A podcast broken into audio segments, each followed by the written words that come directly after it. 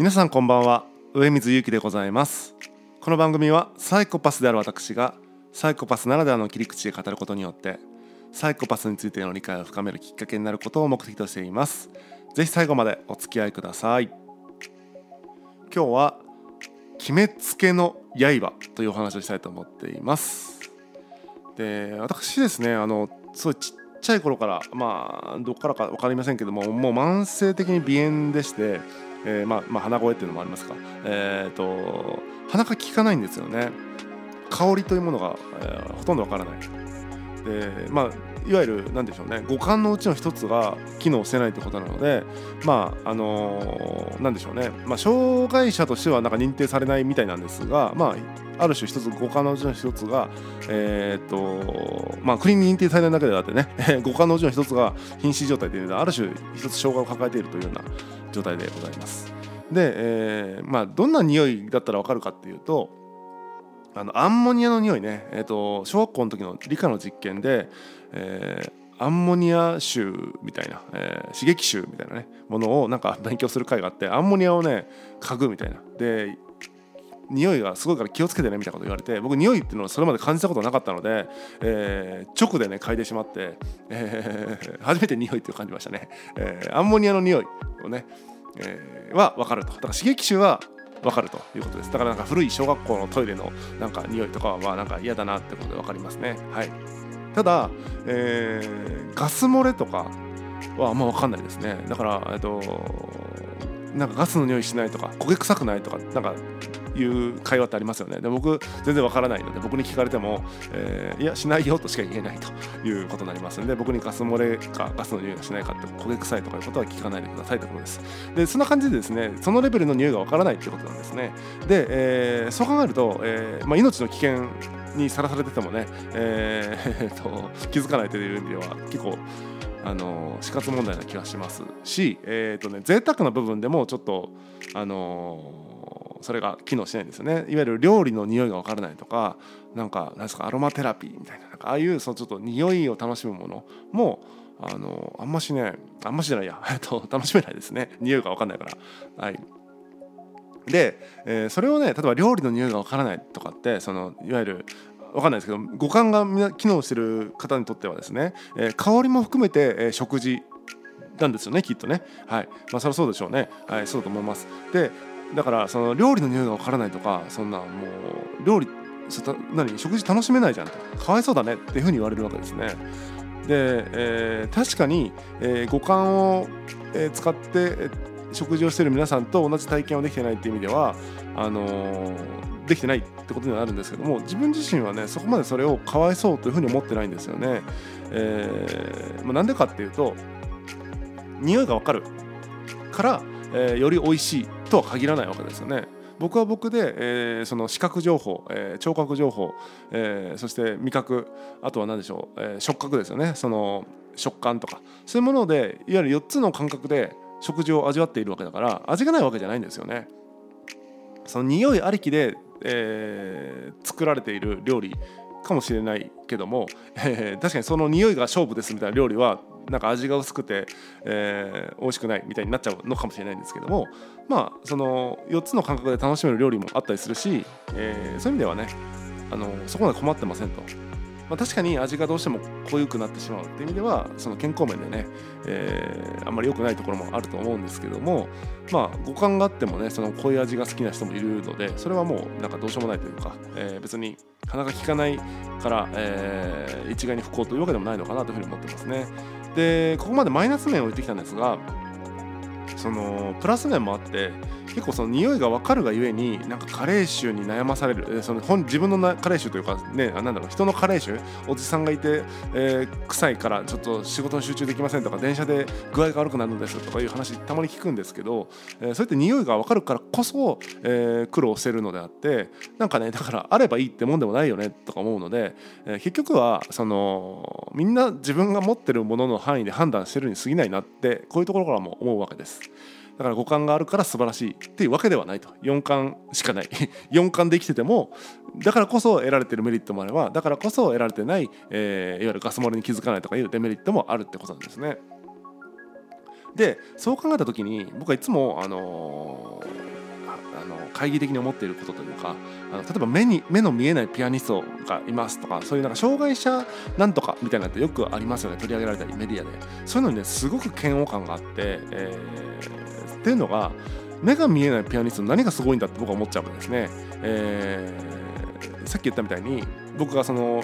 4つの感覚で料理を楽しんでるのと一緒で別に目が見えない4つの感覚で別にピアノ弾けばいいじゃんって思ってしまうからですね。例えば目が見えなくても、えー、鍵盤を触ってる感覚はあるわけだし耳でそのどのどんな音を出してるかっての分かるわけだしとかうんそう考えると確かに匂いは確かにピアノはあんま関係ないかもしれないけど、えー、とそういった、えーと目が見えなくてもじゃあ耳がよりなんだろう神経を働かせれるし、えー、その触覚にねより神経を尖らせることができるんじゃないかって思うわけなので、えー、五感を使って確かにピアノを弾く、まあ、僕はピアノすら弾けないですけど、えー、五感を使ってそれをやっている人からすると、えー、目を使わなくてよくできるねって思うんだけども、え、最初から見えなくて4つの感覚でやってる人からするといや別に当たり前ですってことだと思うんですよ。だから目の見えないピアニストがすごいわけではなくてそのピアニストがどういうピアノの音色を奏でているかどんなピアノを奏でているかってことが重要だと僕は思っているので目が見えるかどうかは重要じゃないというふうに、えー、思うわけです。でも、えー、その目の見えないピアニストみたいな多分マーケティングで、えー、目の見え目が見えないのにすごいねみたいなのに勇気づけられましたとかっていうところでコンサートに行ってる人たちっていうのがね、えー、いるんじゃないかなって思った時に、まあ、別にそれが悪いとは思わないけどもなんかあすごい認識をしてるなというふうに思うわけですね、えー、じゃあその人の目が見えるようになりましたってじゃあ言って、えー、そのコンサート行きますかって多分行かないんじゃないかなと思うんですよね。下手したら目が見えることによってちょっとピアノが下手になるかもしれないと、えー、いう可能性もありますよ。なんか下手になるというか、えーと、今まで奏でていたタイプじゃないピアノを奏でるようになったりもするんじゃないかっていうふうにね思いますね。はい。なんかねだかその目が見えない人みたいな位置づけでそのコンサートに行くっていうことはなんかサーカスでなんかこうねいますよね奇形の人を見に行くとかなんかその見せ物小屋みたいな。なんかそういうのと僕変わらないと思っててなんかそれはコンサート会場だからっていうことで、えー、一見文化的な風に見せてるけどもそのコンサートとして行ってなくてそのなんかこうね、えーと障害者を見に行ってますっていうのはなんかあんまりね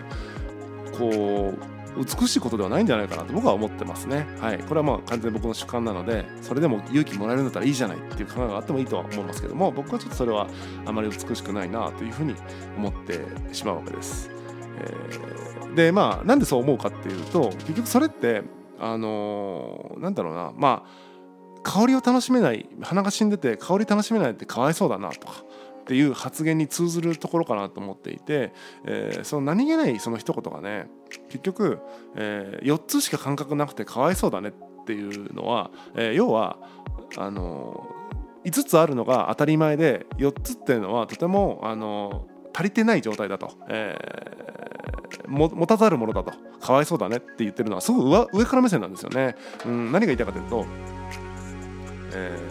ー、まあ家にプライベートプールがついてないってかわいそうだねとか。え家1個しかないってかわいそうだねとか。自分の部屋ないってかわいそうだねってそれなんか嫌味に聞こえますよね。あのー、一般的には。でもそれに限りなく近くてそうやってなんか上から目線に感じるから、えー、嫌味に感じるんだけども、えー、上から目線なんですよ。やっぱあ4つしか感覚ないってかわいそうだねっていうことなので、えー、それはなんかとても上から目線だし、えー、ていうのかな。やっぱ差別的でもありますよね。え、男なのになんとかだねとか、女なのにこうなんだねとか、え目が見えないのにこうなんだねとか、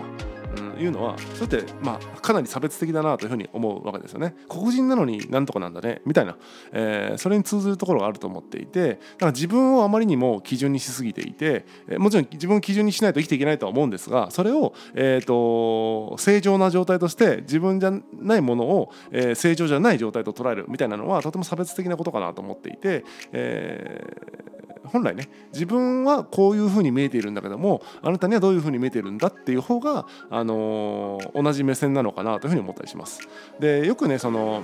障害みたいなところになってくるとあの、まあ、腫れ物に触るじゃないけども、えーと、掘り下げちゃいけないよねみたいな。なんか頑張ってるねすごいねって言っとこうみたいな。なんかそういう空気が、えー、あるように思うんですがなんかその腫れ物に触るような、えー、態度だから、えー、そうなっちゃうんだと思う。まあそれがまあ腫れ物に触る態度ってことかもしれないんだけどもベースとして腫れ物に触るような認識があるからそういう態度につながってるんじゃないかなと思うわけですね。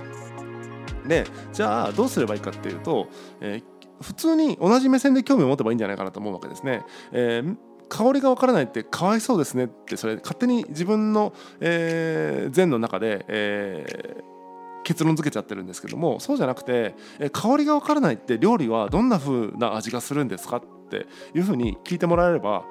えー、自分がその4つの感覚で、えー、味わっている料理体験している、えー、食事っていうものを、あの言語化できると思うんですよね。それを聞いてじゃあ五感を、えー、使って食事を楽しんでる人はあこういうところに違いがあるなとかあそういう風な感じがしてるんだなとかっていうお互いの理解につながるわけであってそれがまあ世界を広げていくということにつながる自分の認識を広げていくということになるんだけども自分の世界に閉じてしまういわゆる五感があって五感を使って料理を楽しむ食事を楽しむということが、えー、普通で、えー、4つの感覚で料理を楽しんでることは、えー、ちょっとおかしいっていうような見方にどうしても自分の世界に閉じてしまうとなってしまうので、えー、みんな違う世界の中に生きている。みんな違う認識の中に生きているんだから、えー、興味を持ってね、え質問してみるっていうのはいいんじゃないかなと思うんですね。だから目が見えないピアニストすごいって勝手に結論付けるんじゃなくて目が見えなくてピアノ弾いてるって感覚はどんな感覚なのかなって、え興味を持つ。そこから始めるのが本来、えそのまあそれはまあ分かりやすい違いだからっていうのもあるんですけども、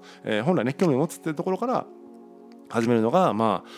いいんじゃないかなと僕は思っていますね。なんか勝手に結論付けてね、えー、自分が正しい、えー、っていう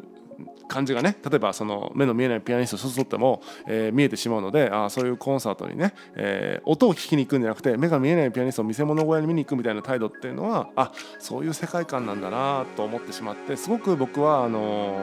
ー、嫌な気持ちになるという、えー、ところでございました。で何度も言うようにですねそれで行く人が悪いと言ってるわけではなくて僕はただ単純に嫌な気持ちになっているというだけの話なので、えー、そこに行く人はですねなぜ自分はそこに行ってるのかということを自分を見つめていただいてなぜそれがじゃあ、えーと、心地よいのかというかそれこに心が動かされるのかってことを自己理解していくってことがすごく、えー、いいと思います。でぜひねそういう方ともねなんか僕はあの本来、えー、これ一人でラジオやってるからどうしてもね言い放題になっちゃってるんですけども本来ね、えー、そういうふうにものを見てるっていう人とも対話をしながらやっぱさっき言ったみたいにね、えーと、なんだろう僕は、えーと、4つの感覚で食事を味わってるから5つの感覚で食事を味わうってどういう感じなんですかっていう結構ね興味があるので、えー、いろんな人とね対話はしていきたいなというふうにね思っているところでございます。でまあとにかく決めつけるってことはね一番良くないなと思ってるんで自分はこう見えてるでもあなたはどう見えてますかっていうそういう態度でね世界と接するっていうのは僕はすごく、